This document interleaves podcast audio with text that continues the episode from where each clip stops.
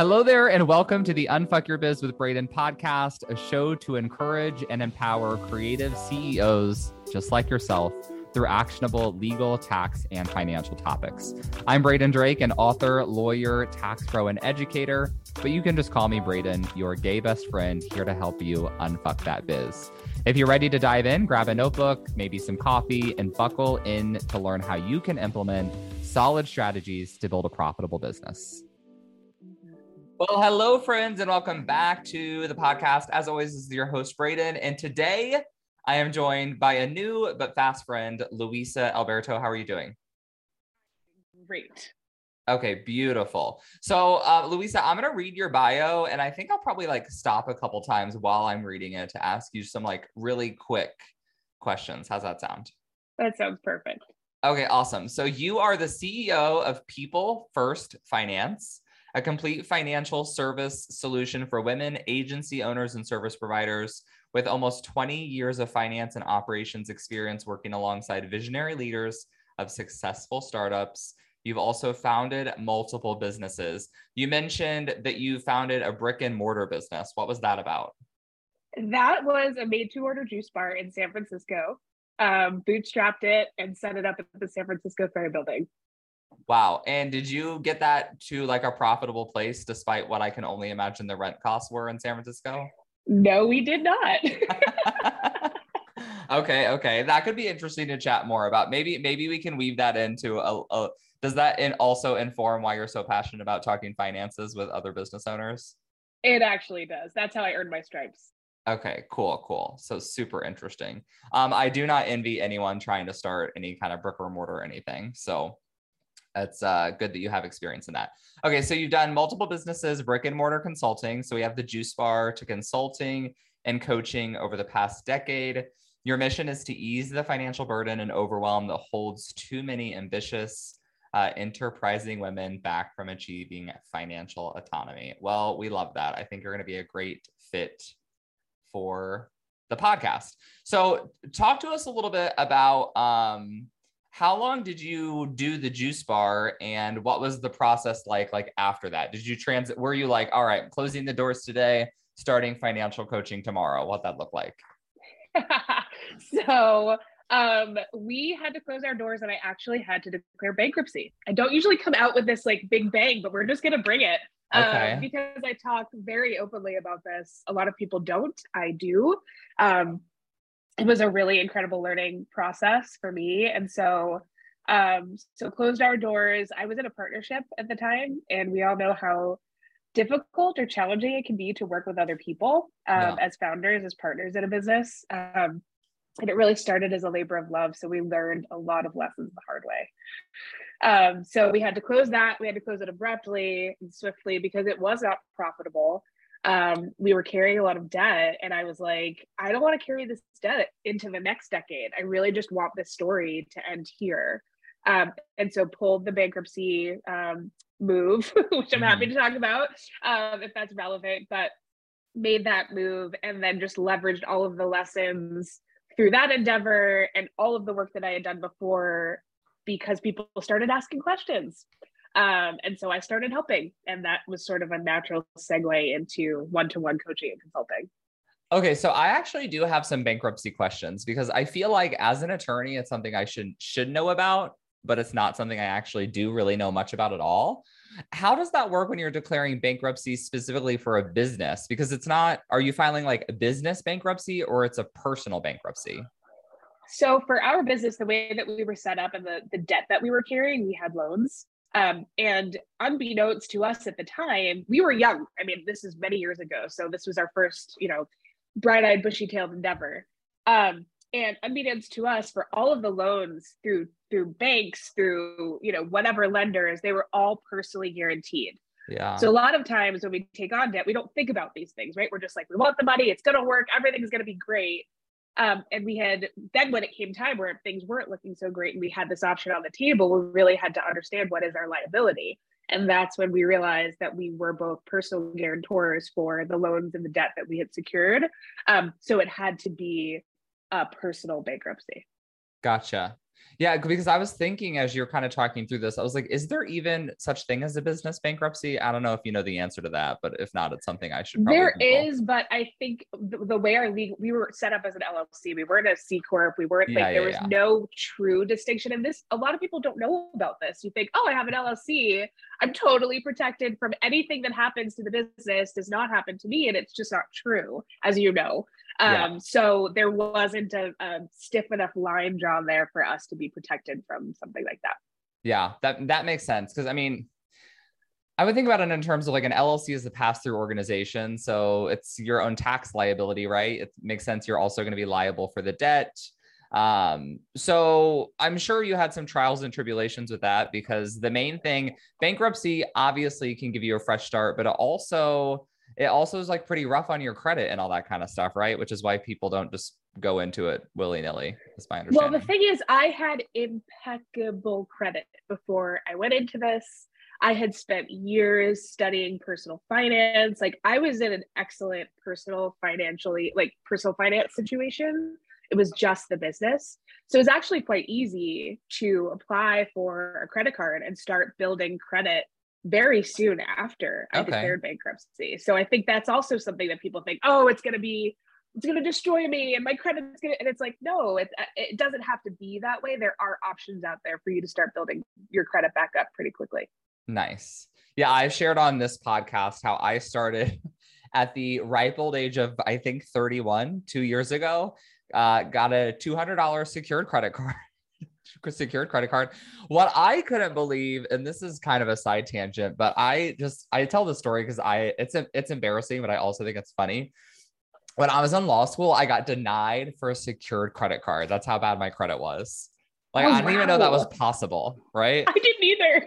yeah. So for everyone listening, like a secured credit card is when you like eat, you mail a check to the credit card company and the check was $200 and then your credit limit is $200 and then they refund you the $200 once you cancel the credit card.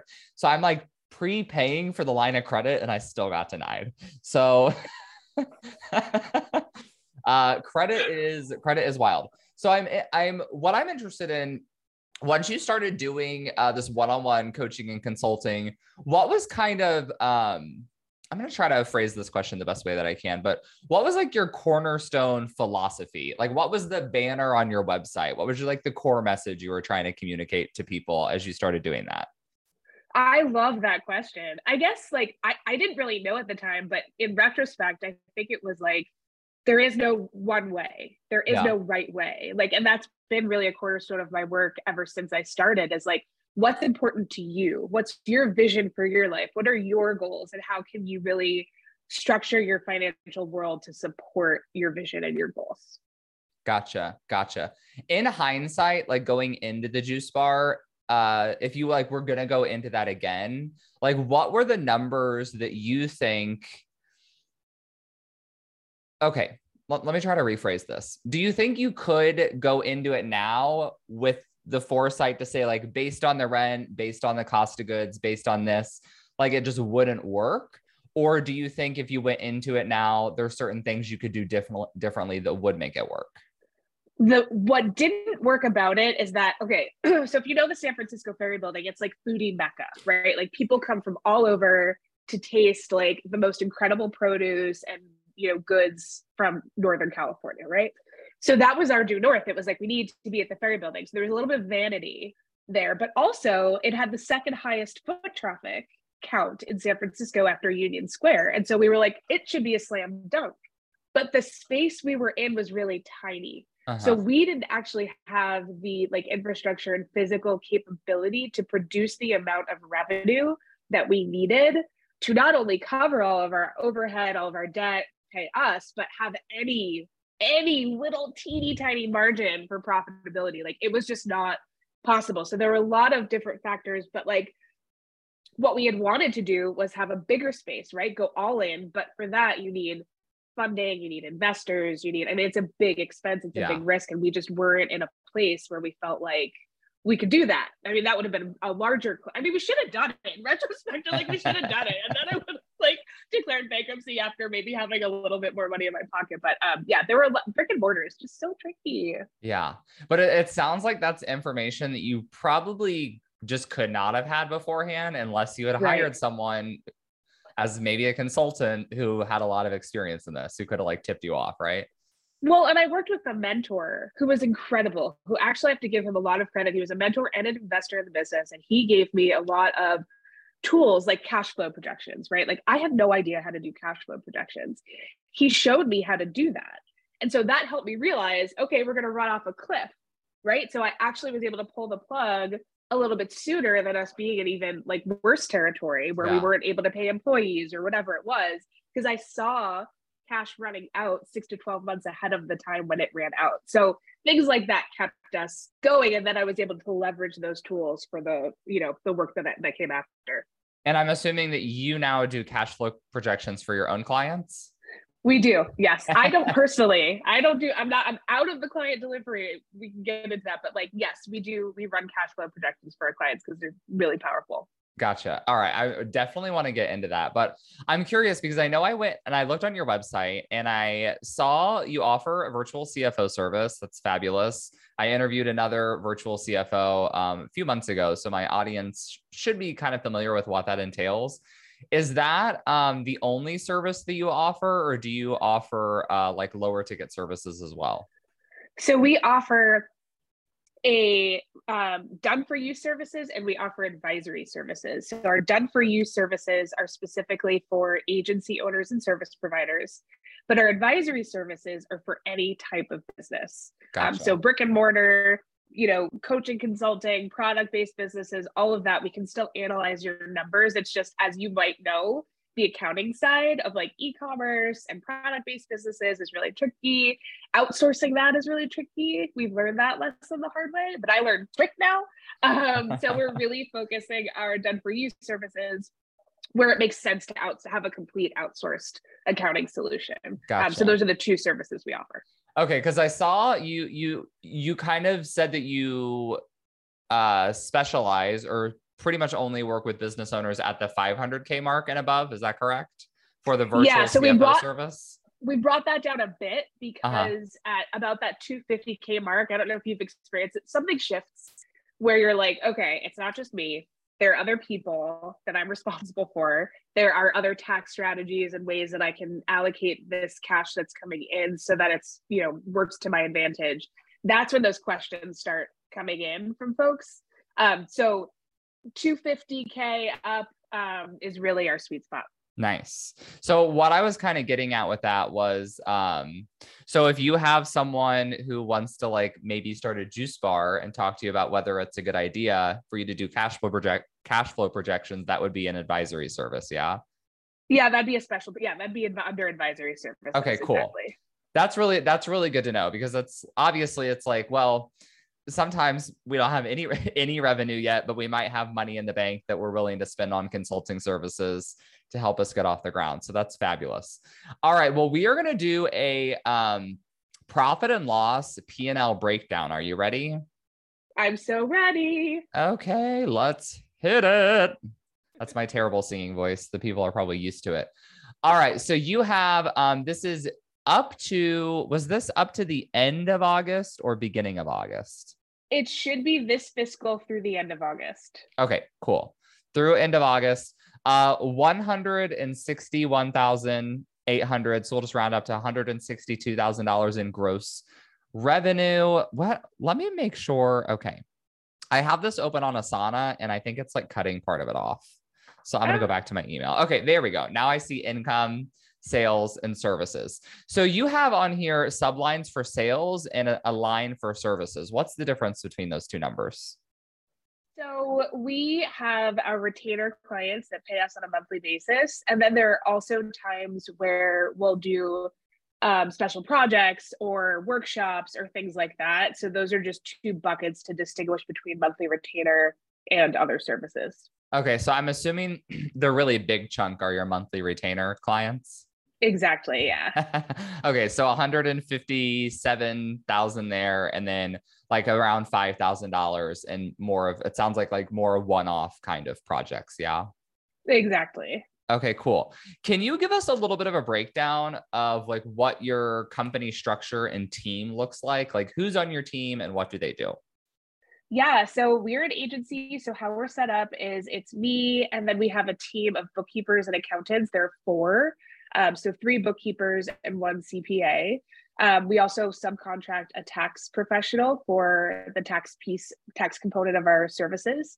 Um, and then I have a director of operations and a VA. So that's our full team currently. Okay. How many people was that? I think we're eight total right now. Okay. Eight total, including yourself. Including myself. All right, you have a line on your P&L for wages. Are you the only one on payroll or do you have some of the other people on your team on payroll? There are two of us on payroll. Great question. So I am an employee. We are taxed as an S corp, and my accountant is an employee as well. Okay, so you, I'm gonna put that in my notes so I don't forget you and uh, the accountant. All right, beautiful. So then presumably your total contractor expense does not include your accountant then because they're on payroll. Correct. Okay, awesome. Um, the people listening have probably heard me explain the difference between those two things many, many times, but I think it's always fun to get a fresh perspective. Can you give a brief explanation on like what the difference is, practically speaking, between like being on payroll and not being on payroll? Yeah. So for us, our contractors are really they're bookkeepers who own their own businesses. We're one of their clients. They just potentially work on multiple clients with people first. Um, but they run their own businesses. Um, they do it on their own time. They're paid an hourly rate um, for services versus my employee who is also involved in some of the operations work we have to do thinking with me and being strategic about how we're building out our advisory services um, so a lot more um, company specific deliverables that aren't just related to like accounting deliverables get rolled up into my employees work. Um, so we we try to keep that line very clear um, because it's easy to get it blurred. And one so one of our contractors what we usually do is we start people off as contractors for the first 90 days. If it seems like there's more there there where they can really contribute more to the company and they want to engage more and have more of a like um, uh what's it called? Like investment with the company mm-hmm. then we discuss bringing them on as an employee but we keep that line pretty clear. Nice. And how did you find all of your people? All through networking um, just meeting people talking to folks. There is a community of bookkeepers and accountants who are very into bookkeeping and accounting who are looking at all the snazzy tools and comparing notes and asking questions about how they handle different things for their clients and we are in that community. Um, so people who not only want to do the accounting work, but also want to contribute to the mission of People First Finance. And I think that really draws people into. Nice, nice. I ask A because I think generally people like to know, but B, I also just put an Indeed post up two days ago and I'm at 93 applications. Oh my gosh. I can't do that. I like, I have to go through my network first because uh-huh. that feels overwhelming to me. So you can find really incredible candidates. So we'll eventually yeah. have to do that, but we haven't had to yet. Yeah, this is what my HR consultant recommended to me because we're looking for someone like not really in online business and someone who's looking for more of a traditional uh, employee role. So we'll see. I'll, I'll let you know how it goes. I have a lot of resumes to sift through, as you can imagine. uh, all right. So tell tell us on your P&L. I'm assuming that you review do you review your P&L monthly? I do. Does one of your um, contractors do your bookkeeping for the business? No, I actually use Collective for oh. my oh. bookkeeping. Okay. For many different reasons, but yes, that's who I use. Okay, awesome. Why why do you what are those reasons? One i i don't feel com- i don't know it's just me but i don't feel comfortable with having somebody on my team like be in the details like that. I kind of i like the line of separation. Like i'm very transparent about our numbers as you can see and with my team but yeah. i don't need to be a client for myself. Like that feels like i don't know it feels too close.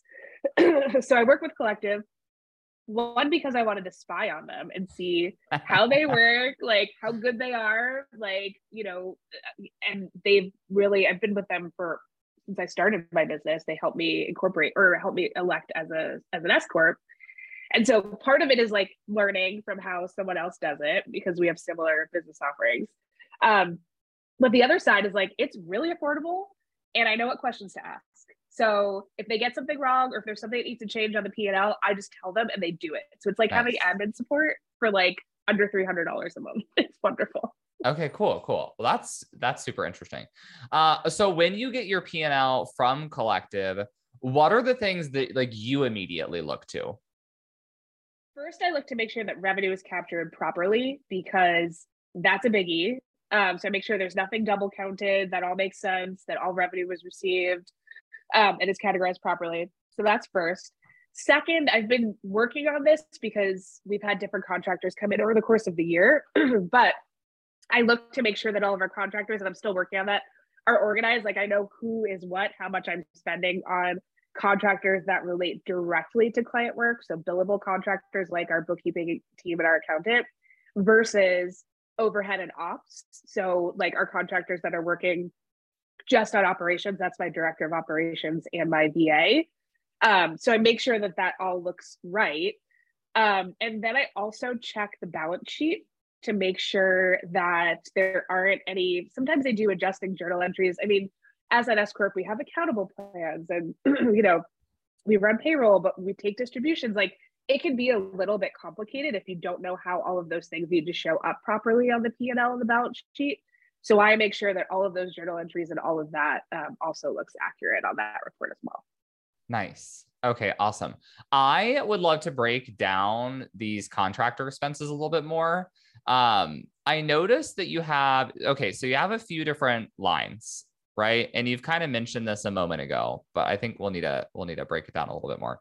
So you have contractors, and then you have accounting subcontractors, bookkeeping subcontractors, and financial specialists. Who would fall into the just general contractors category?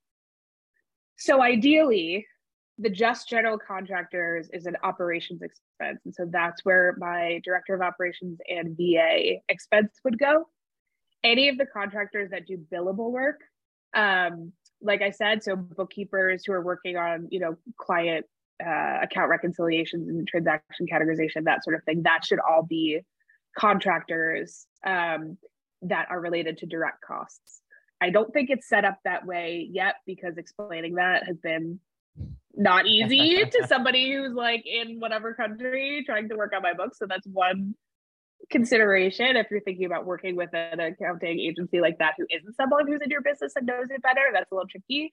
So that's why it's been an ongoing process. But that's ideally how it would be set up. So I know what am I paying the contractors to do the billable work versus which contractors am I carrying month over month as an expense that is unrelated to the billable work that we're doing.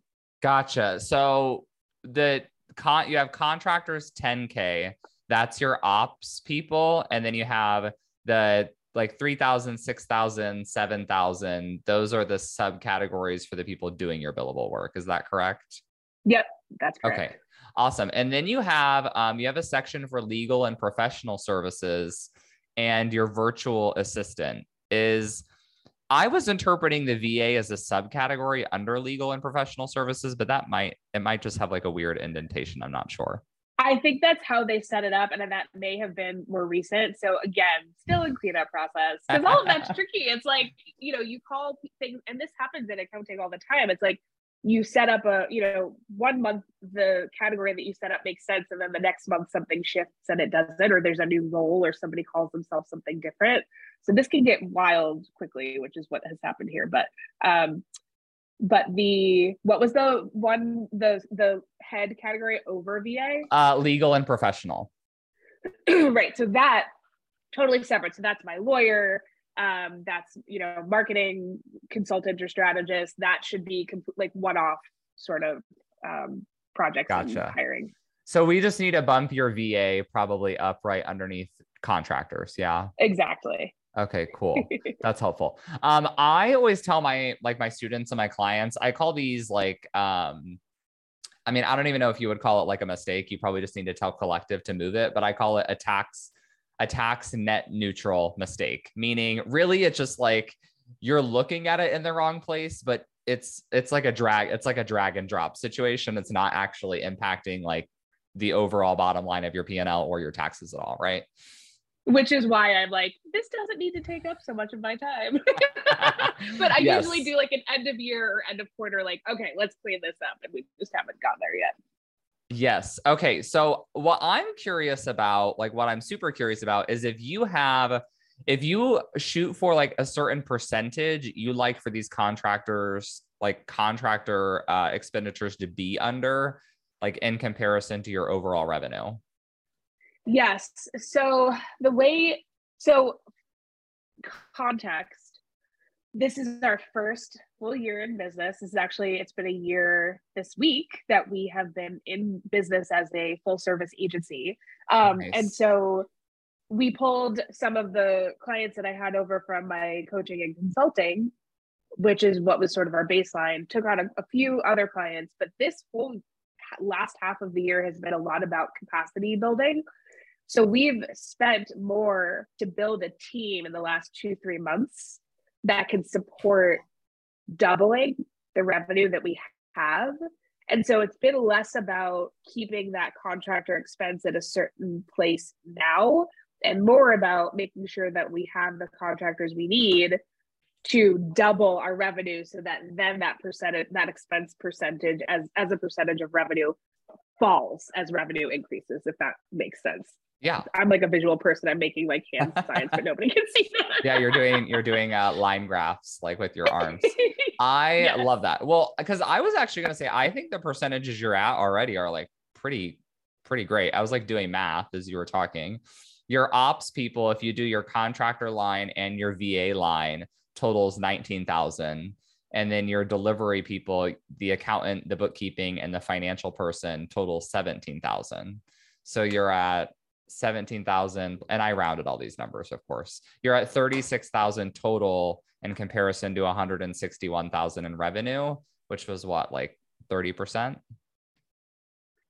Yes. And so as far as like targets go, my target labor cogs, cost of goods sold. So target direct labor. So that's the accountants and bookkeepers who are doing bill work I want that to be 40% or less of gross revenue. That's my target.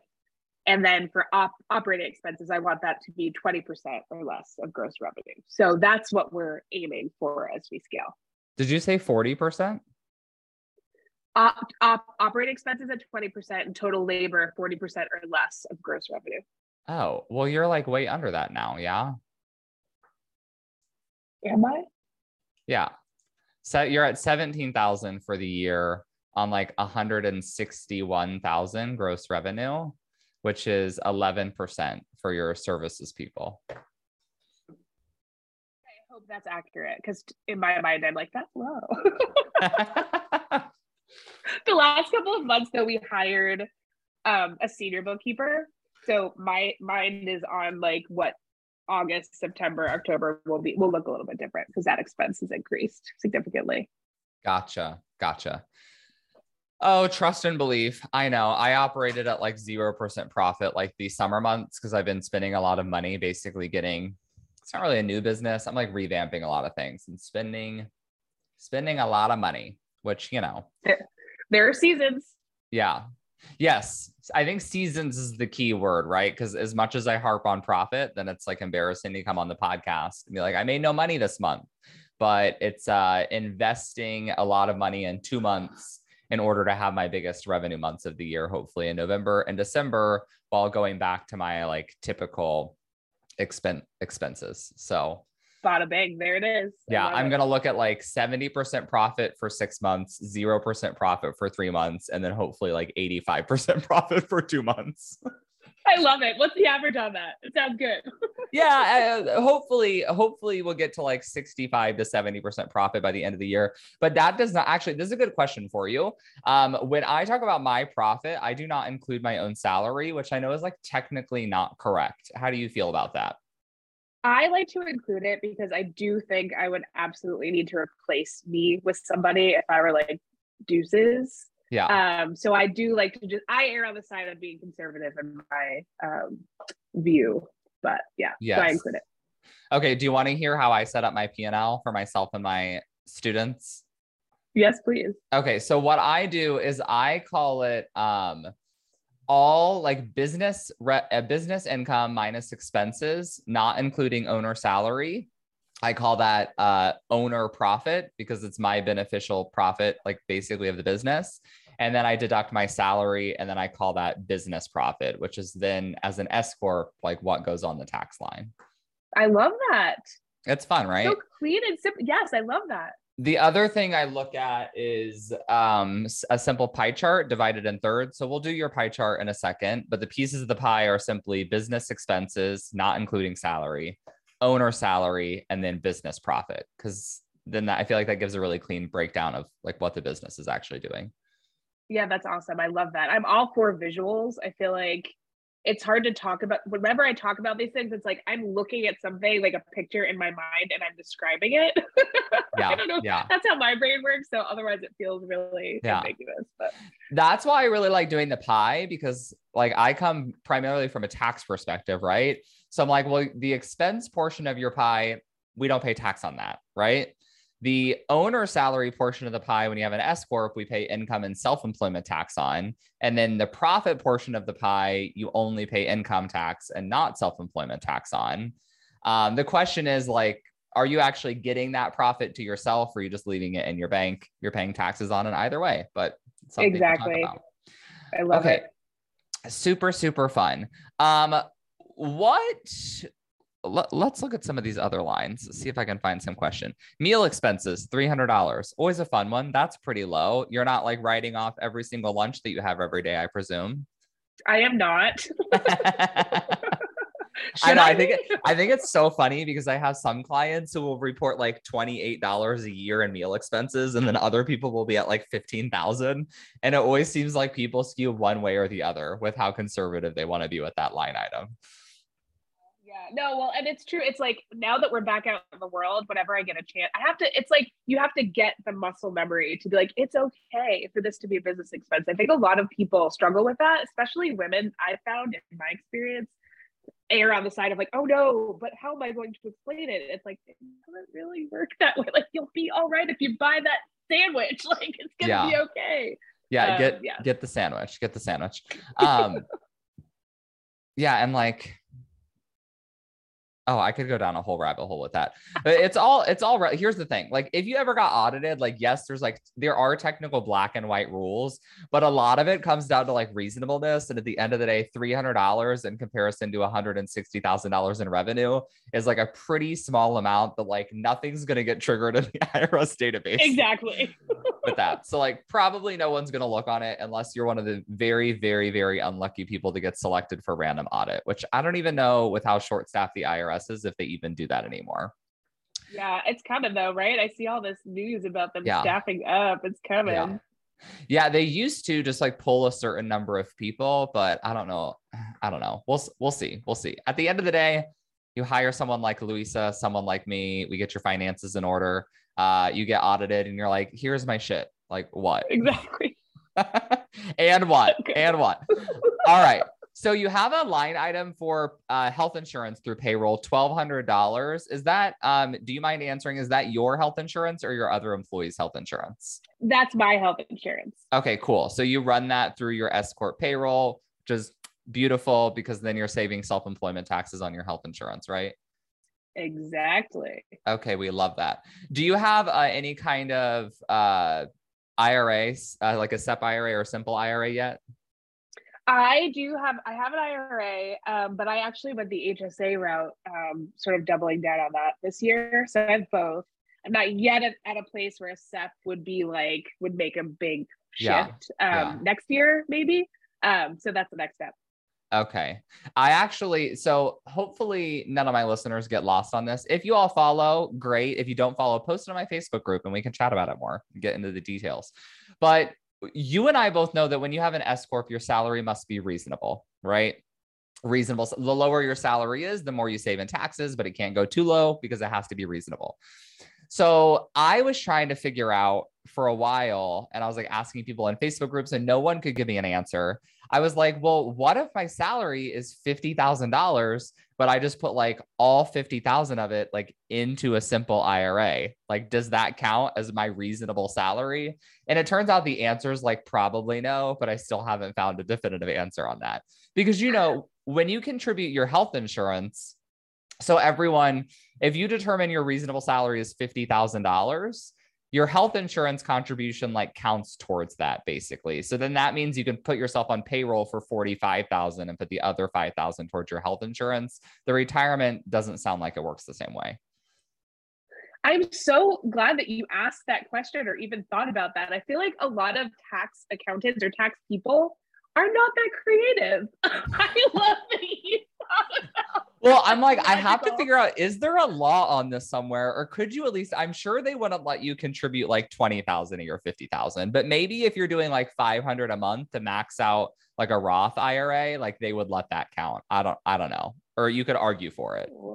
Yeah, I don't know, but I love where you're going with that. yeah, yeah, because if you if you break it out, it's like if you're paying yourself five hundred dollars a month, and then you're putting what like we'll say we'll just you know, round up on the high side, say $500 a month for health insurance, $500 a month for retirement, and then like a thousand of that's going to taxes. So then, you know, you're left with 3000. Like that's, that's yeah. how it works, right? Yeah. Yeah. Yeah. Okay, awesome. Um, what else do we want to? Oh, you have a line item for client gifts on your P&L. That's fun, around $650. What are you sending to your clients? so I'm really big on gift certificates, like food gift certificates. I feel like people like free meals, free food. Food is so expensive these days. So a lot of that um, welcome gifts we do. Now I know there's like a $25 per threshold kind of thing going on here. So I will get savvy and create some marketing, you know, some people first branded, etc. Because I know that then that's a marketing expense. So we'll get there but i i need that to be good stuff. I don't need that to be stuff that like you know creates more garbage in the world. So um yeah so anytime i can love on clients i do. I put it there. Nice. this was actually a conversation i had uh when i was on claire's podcast. We talked about she asked me about the client gift $25 limitation and i was like well yes but i was like how do you differentiate between a client gift and a marketing expense and then also, how do you differentiate between a gift and a product that comes along with your service? So, for example, Ooh. if you can see behind me, these books back here, these are textbooks for my group program. And so I mail people like the books if they do like pay in full for my program or something like that. And I'm like, some people might call that a gift, but I'm like, no, it's included as part of the offer, right? So like that's not a gift expense. And then other circumstances like you're talking about where you're um doing like the marketing, it's a little bit different as well. I know it's a little, yeah, it's a little, I, I know there's a line there and I'm like, also not high on the priority list. I'm just like, I'm gonna, I'm just gonna like love out my clients, make sure yeah, yeah, yeah, yeah. and call it a day. yeah, this is not something I'm suggesting that you worry about. It's more just an interesting conversation point, right? Totally. For the people, for the people listening. All right. Well, okay. I thought I would maybe have more questions on your P&L. I don't because I think your P&L is like really well streamlined, right? Like it's not super complicated. There's not a ton of categories, but that has actually spurred like one specific question that might be the last P&L question, but then I'm going to ask you some other questions too. So you're not off the hook yet. Um, so you have in income, like we mentioned this at the top, you only have two subcategories, but this big one for sales, $157,000 is that because you really only are offering like one productized service and that's just how streamlined your offer structure is? Or do you break this down kind of like further in your brain uh maybe outside the p&l with different stuff you're offering? So for this past year it's been a little bit of finding our way right? Like just last month or the month before is when we doubled down and said we're just serving agency owners and service providers with this done for you service and with this advisory service. Like that just happened, that level of clarity. Nice. So now it would behoove us to track what those monthly retainers are for our done for you services versus what the payments are for advisory services, just to get a sense of that. Um, so that's what we'll need to do moving forward. Plus, we also do like workshops or you know one-off things. So I can see three revenue categories coming up um, or shifts in the chart of accounts. Um, but nothing more than that. That's really how simple it needs to be. Okay, beautiful. I ask because at this point I have like probably 12 subcategories in, in my own P&L, more than that, but I condense them into certain things. So we're in a process right now of streamlining our offers as well.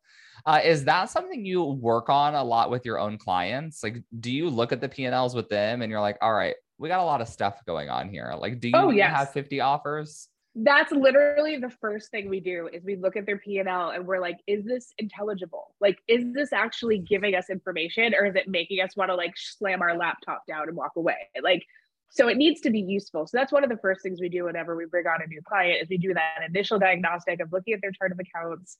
You know do we have too many? Do we have to like what do we need to see here? Um, and we make those adjustments off the bat because otherwise the data is useless if it's yeah. useless, right? Like you need to be able to open it up and get a sense of how things are going. And if you can't do that, then what's the point? Yeah, because at the end of the day, like the IRS doesn't even care to see income categories. They just want an income dollar amount. So from there, it's just all like what makes the most sense for digesting your own financials and making strategic decisions.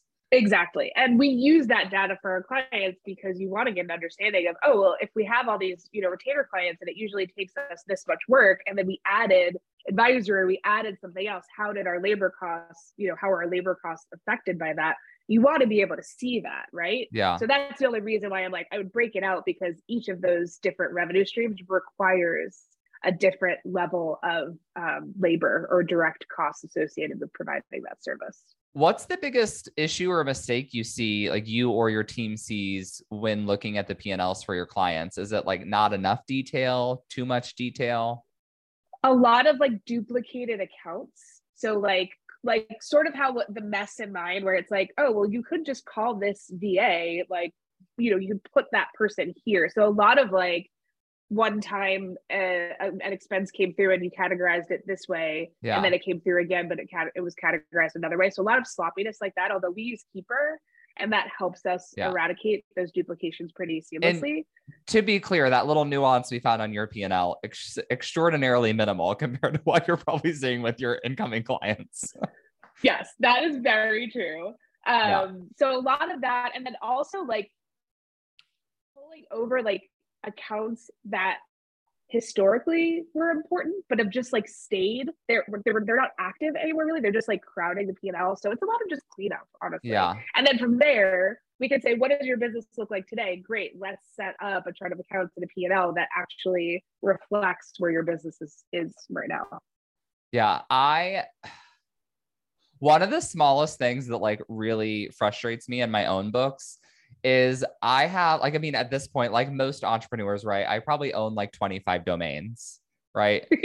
And so every month in my bookkeeping I probably have at least two domain charges and I buy all mine through Google. They're $12 so I have two $12 transactions and then I also have Google Workspace.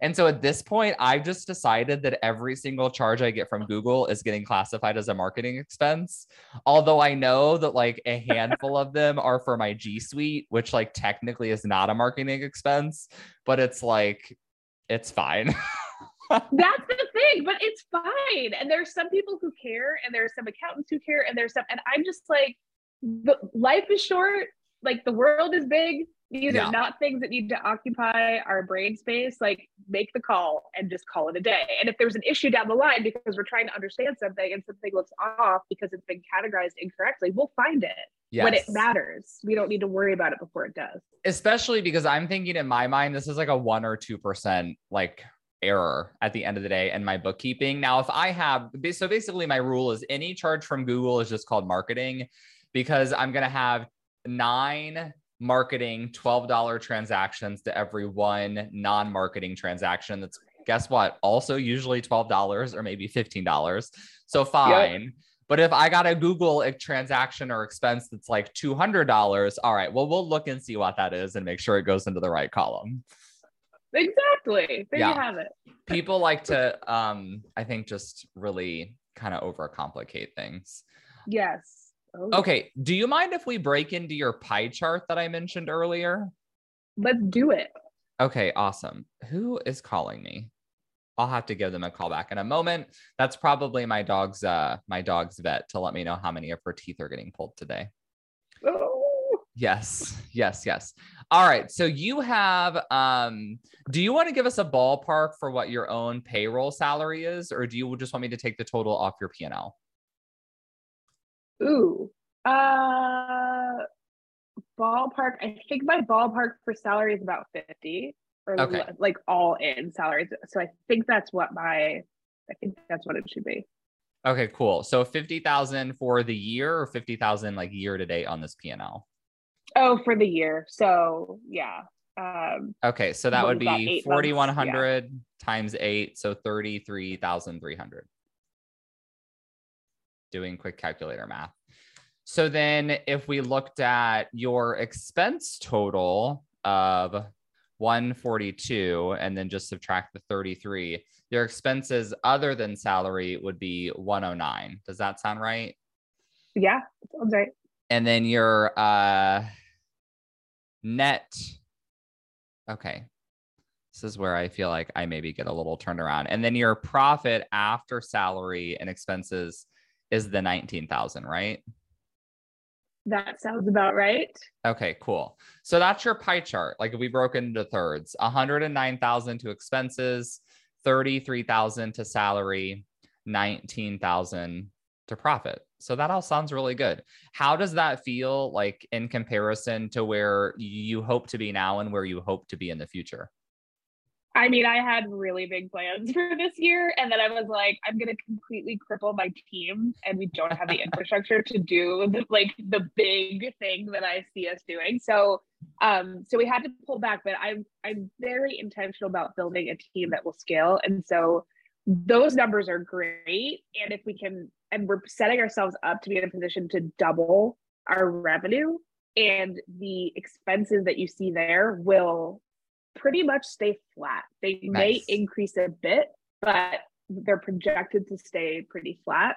Um, and so that's what the next sort of 12 month cycle hopefully will fingers like. crossed. Yeah. So if you double revenue next year, you can assume, you know, obviously like credit card processing fees are going to go up. There's some things that are going to go up like a little bit.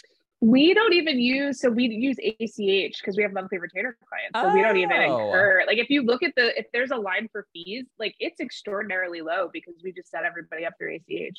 Okay, well shit. I'm gonna have to think about that because I literally was gonna set up all my client payments through Kajabi, which is like all credit no, card payment. Don't do it. and I could probably save like five grand if I didn't do that for my one-on-one clients. So we'll have to look into that. All right. So that is super cool. I I should know that already because I tell I work with a lot of one-on-one service providers who are doing, you know, like $5,000 photography packages and I tell them to take ACH payments. Okay. it kind of got me shook there for a second. All right. So revenue uh revenue doubles. Let's say that revenue doubles. That's fabulous. Are you going to like marginally increase your salary next year if you're projecting that that will happen? You'll let collective let you know. I think that I'm to look at profit more strat more strategically and yeah. really think about how I can allocate that in a way that reduces tax liability, of course, and also so like maybe it looks like instead of me taking more of a salary or whatever, being able to allocate more to max out my retirement accounts, my HSA, all of that. Um, so that may be the next move. Um, so it'll be much more about okay what is the profit and how are we strategically allocating that profit to reduce tax liability make sure that the business has what it needs to be able to sustain the growth that we're experiencing. Um, and then also be able to like little things i want to do like i want to i don't have benefits right now for my employees. I'd like to add that. Um, so there are some things that are in play that i'd like to be able to do as we start to see that profit margin increase Nice. All right. Because that was going to be my next question is if you were expecting essentially all the extra money that you're making next year to go into the profit piece of this pie. And it sounds like that's where you're headed. That's the plan. Yeah. Because I think, like, you know, profitability really is the name of the game, like for so many reasons. And I feel like if I can stay focused on that and build a business that really does like show very healthy profitability, we how can we fail? Yeah. like the model works. Yay, you know. Do you have when it when it comes to profitability and percentages? Do most of the clients you're bringing in um, have issues with low profit, or do you see some that have issues with high profit? I see some that have I don't know if it's issues with high profit. So because we work with agencies, they're a pretty stealth model, or they can be, right? Versus we're working with some product based businesses, e commerce businesses, where it's like, of course, the margins are going to be much smaller, right? So for them, it's a margin issue. Like there are lower margins and cash flow is also an issue because of the timing of how things work for like a large e-commerce uh, company versus an agency where if you do have projects or you know monthly retainer clients like you get big swaths of cash in so uh-huh. it's much more about how you're allocating that cash, which is why a service like we provide makes sense for an agency owner because we can help make sure that you're allocating that cash appropriately. Um, but we do track that profitability, and it's just a matter of understanding what the sales pipeline is. So that's the biggest problem that our clients face is like, how strong is your sales pipeline? Because if the model is sound, it's all about making sure that you have quali- a qualified sales pipeline and then gotcha. you know, everything sort of flows through so what what i'm kind of realizing as you're talking is i think a lot of the people that you're working with have probably already gotten over this hurdle that i'm seeing which is i talk to a lot of people who are at like 100 maybe to 200,000 in revenue who are operating at like 90% profit. And I'm like, you could probably like hire some people and work a lot less and maybe make yes. like your profit margin won't be as high, but you could still take home more money. Um, and I don't think maybe in some business models, but in most, it's probably near impossible to get to the mid six figures kind of with that philosophy especially obviously if you're working with agency owners the whole point of an agency own like agency is that they're not like solo at this point anyhow Exactly. Well, that's a big turning point, right? It's like if you're going to hire and build out a team, like that presents a whole new dimension of business that like yeah. you need help managing. You cannot do that on your own. You can't deliver the product, market the product, sell the product,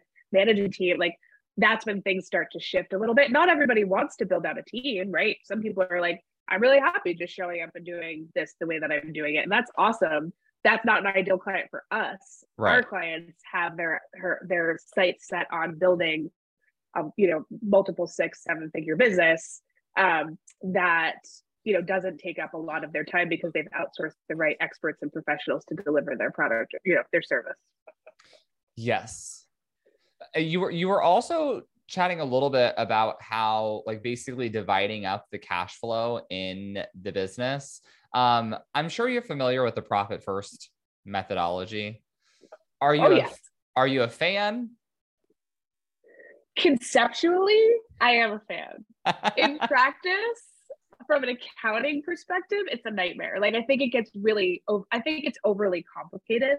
I think it's enough to have an understanding. Like some people really like it because they don't have to think once it's set up. They don't have to think. You can automate that that baby. Like money will show up where it needs to show up. Like I totally get it. Um, I feel like it's too cumbersome. I like agility in business. I like being able to sort of like shift and do things differently. And I feel like profit first is just like it's a commitment. Yeah. So I think for the right person, it's awesome. It's not really for me. Um, yeah. I think it works really well for people with poor self control. for being honest. Uh, because I did the profit first thing when I was pretty early in my business. And I was when I was having a really hard time, like actually paying myself money um, because I was always justifying new expenses in my business. And at a certain point, once you're, if you're able, here's the thing like you can set up profit first, it's probably great. Uh, or since you're already in the habit of spending money, you maybe could spend some money on a life coach or a therapist on like why you have this hurdle around paying yourself money, and that must also might fix the problem. That's kind of where there I you go. Yes, there you go. But you're right. Like it gets at like for the right person, I get why it seems I mean, that book, the, the beginning of that book is like brilliant. I soaked it up. I was like, this is incredible. So conceptually, philosophically, I'm there but yeah. from a practical standpoint i'm just like i don't have like that's too much so do you have your own cash flow methodology that you have your clients implement then We do. Um, we're actually in the process of sort of um, refining out like the people first way based on my experience, my accountant's experience. She's actually coming out next week, so we can refine that. Nice. Um, but we do have a cash flow, you know, methodology that we use. I have one that I use too, but it's very manual. Like the way that I do it is like to a T for myself and my own business. It's the only way I can make decisions about what to invest in, what I can afford. It's literally the only way it saved my butt in like multiple scenarios. Um, so we we leverage it for clients, but um, are still kind of developing our particular methodology. Okay, I feel that I'm doing a little bit of the same. Um, I'm like a big, big fan of automating tax savings. So that's like the one part that I really harp on. And then, you know, maybe have like a salary allocation if you need to if you feel like you need to some like uh claire talks about um so everyone we're mentioning claire because we were chatting about my good friend claire who's been on this podcast is the one who introduced louisa and i. So uh, our one mutual connection and she talks about slush funds on her podcast which to me is just like another fun way to say savings account but it's like a difference between like there's the savings account you're keeping like for an emergency. And then the slush fund is the savings account that's like meant to be spent. So it's like I'll save it up. And then if I want to join a fancy program, do I have money in my slush fund account? Right. So I I like that. I'm trying to find um I'm trying to work that like more into my own methodology. I could nerd out on this kind of stuff all day because it's like I know, me too. I mean, I love it. I I found that like I could too, and I got really deep into it, and I was very, and I found myself so focused on like what happens when the money comes in that I wasn't spending as much time giving myself credit to like expect that more money will always come. So how much do, do these details matter? I had to like shift my brain and be like, Louisa, if you want to like go stay at the fancy hotel, like you will make more money. It had to like I had to sort of push myself out of the yeah. granularity because I felt like it was holding me back a little bit. And I think that's why I'm like, yeah, profit first. Like philosophically, yes, sinking funds, yes, slush funds, yes, yay does it really matter if you can make a shitload of money? Like, I don't know. yeah, yeah. Well, if you're if you're at the point where you got the money rolling in, then but it's also it's also different, right? Because I think there's some people who are like super hesitant to spend, and then there are other people yeah. like myself who like spending is my talent, and so I gotta like find a way to rein it in, right? Everybody's different. Every yeah. and there's a solution for everybody, and so like yeah from I, a consultant I, I point of view like what i have to realize is that like while cash flow is a fun puzzle and a game for me and i like to make it complicated because it just makes it more exciting that's not an effective way to get people results. I need to put that like on a on a bumper sticker like for myself. Um yeah. i say as i'm currently like streamlining my entire curriculum. Um Okay, well, we can start to wrap up here. Any other like financial wisdom you want to impart on my audience before we get to the conclusion?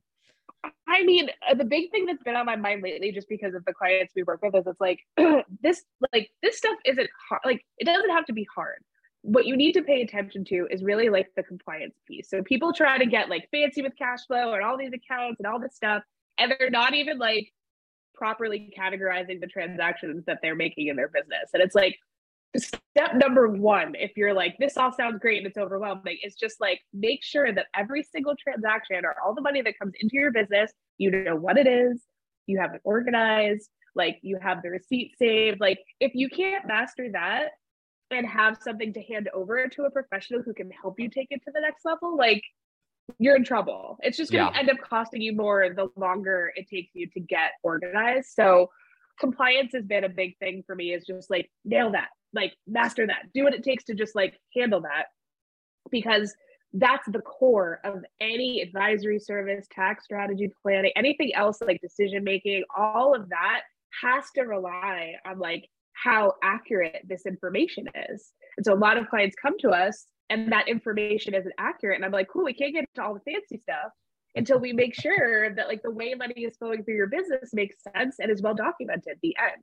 But I don't want to stay there forever. I want to have that done. Make sure we have a system in place. We're handling that for you. Great. Now let's pull back. Like woohoo. You know, so that's really like what I've been talking about a lot lately because I think people are very easily get overwhelmed. I'm like, it doesn't have to be that overwhelming. It can be that simple. Yeah. And even even that portion as you know, does not need to be that complicated. For the love of God, people, if you do not already, please get yourself a business bank account or a business credit card, or hopefully both. Because when we say track all of your expenses, this isn't. Here's the here's the thing. Tell a short story. Um, I worked one on one with a client a couple months ago two years behind on tax returns. We had to get caught up on the bookkeeping. And this involved me going through this person's personal bank statements saying, Is this business? Is this personal? I'm like, You have two different transactions from Target. It, your bank statement doesn't tell me what you bought at Target. So, like, I don't know if this was groceries or if this was like notebooks for your office, right? Yep. So, if you just simply use a business account and a personal account, pretty much all of the organization is done. And from there, you're just categorizing and it makes it, I would say, three times faster. Amen. Absolutely. Like if anyone is listening and they're like, my finance, like that's literally all you need to do is make sure that all of the transactions for your business are run through business only accounts. Yeah. The end. Totally. And I would hope, Louisa, for the clients that are like at the level where they're working with you, I would hope that that's not an issue. Do you ever see that though? A little bit. Yeah, people mix business and personal, and they think it's okay because they're the ones handling it all. And yeah. so in their mind, it makes sense that, oh, I do it every month and it's fine. But it's like, that's still not okay. And this is like, you know, multiple six figure business owners that are still doing it because they can. And it's like, well, that doesn't mean you should. Yeah. Because you really need somebody who can come in and make sure that all those T's are crossed and I's are dotted because you're not perfect. You've got a lot of other things to do. So you saying, "Oh, I got it. I do it every month," does not make me feel any better yeah. about the state of your financial. Yeah, because if if you're doing the books or if I'm doing the books, like I'm looking at the business bank statement, so that I'm going to tell you, like I'm going to say, was there anything that you maybe accidentally paid through your personal account that may have been a business expense. And if you tell me, yep. yeah, there were like these two things by accident, great, I'm going to put them in. But if there were actually eight things by accident. Those other six things you're not getting tax deductions for. And I'm not looking through all your personal bank statements to look for that shit. Right, right. Well, and the other way too, it's like they're like, oh, it's not a big deal. There were some expense. And I'm like, no, those are tax deductible expenses. Like you should take them. People just don't get that like the the details matter in accounting. Okay. The details, there's some instances where the details matter, this is one of them. Just making sure that every because they add up. So every yeah. transaction, if it's a business expense, please just track it. Please just. Sometimes I, I might need to like I might need to we might need to call each other so you can hype me up because sometimes sometimes I'm like it's fine like I'm good and then I'm like well no those extra five deductions I could have gotten may have been like the Louis Vuitton bag I wanted to buy myself on vacation. Exactly. they add up. They add, they add up. up.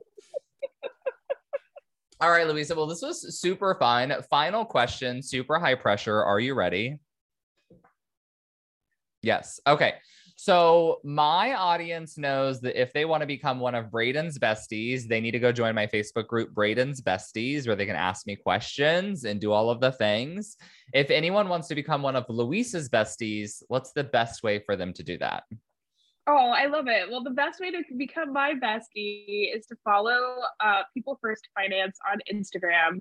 I manage that account. If you DM me or send me a message, it's me. I'm there. I'm happy to chat. Um, so that's probably the best way for us to, yeah, form a form a connection.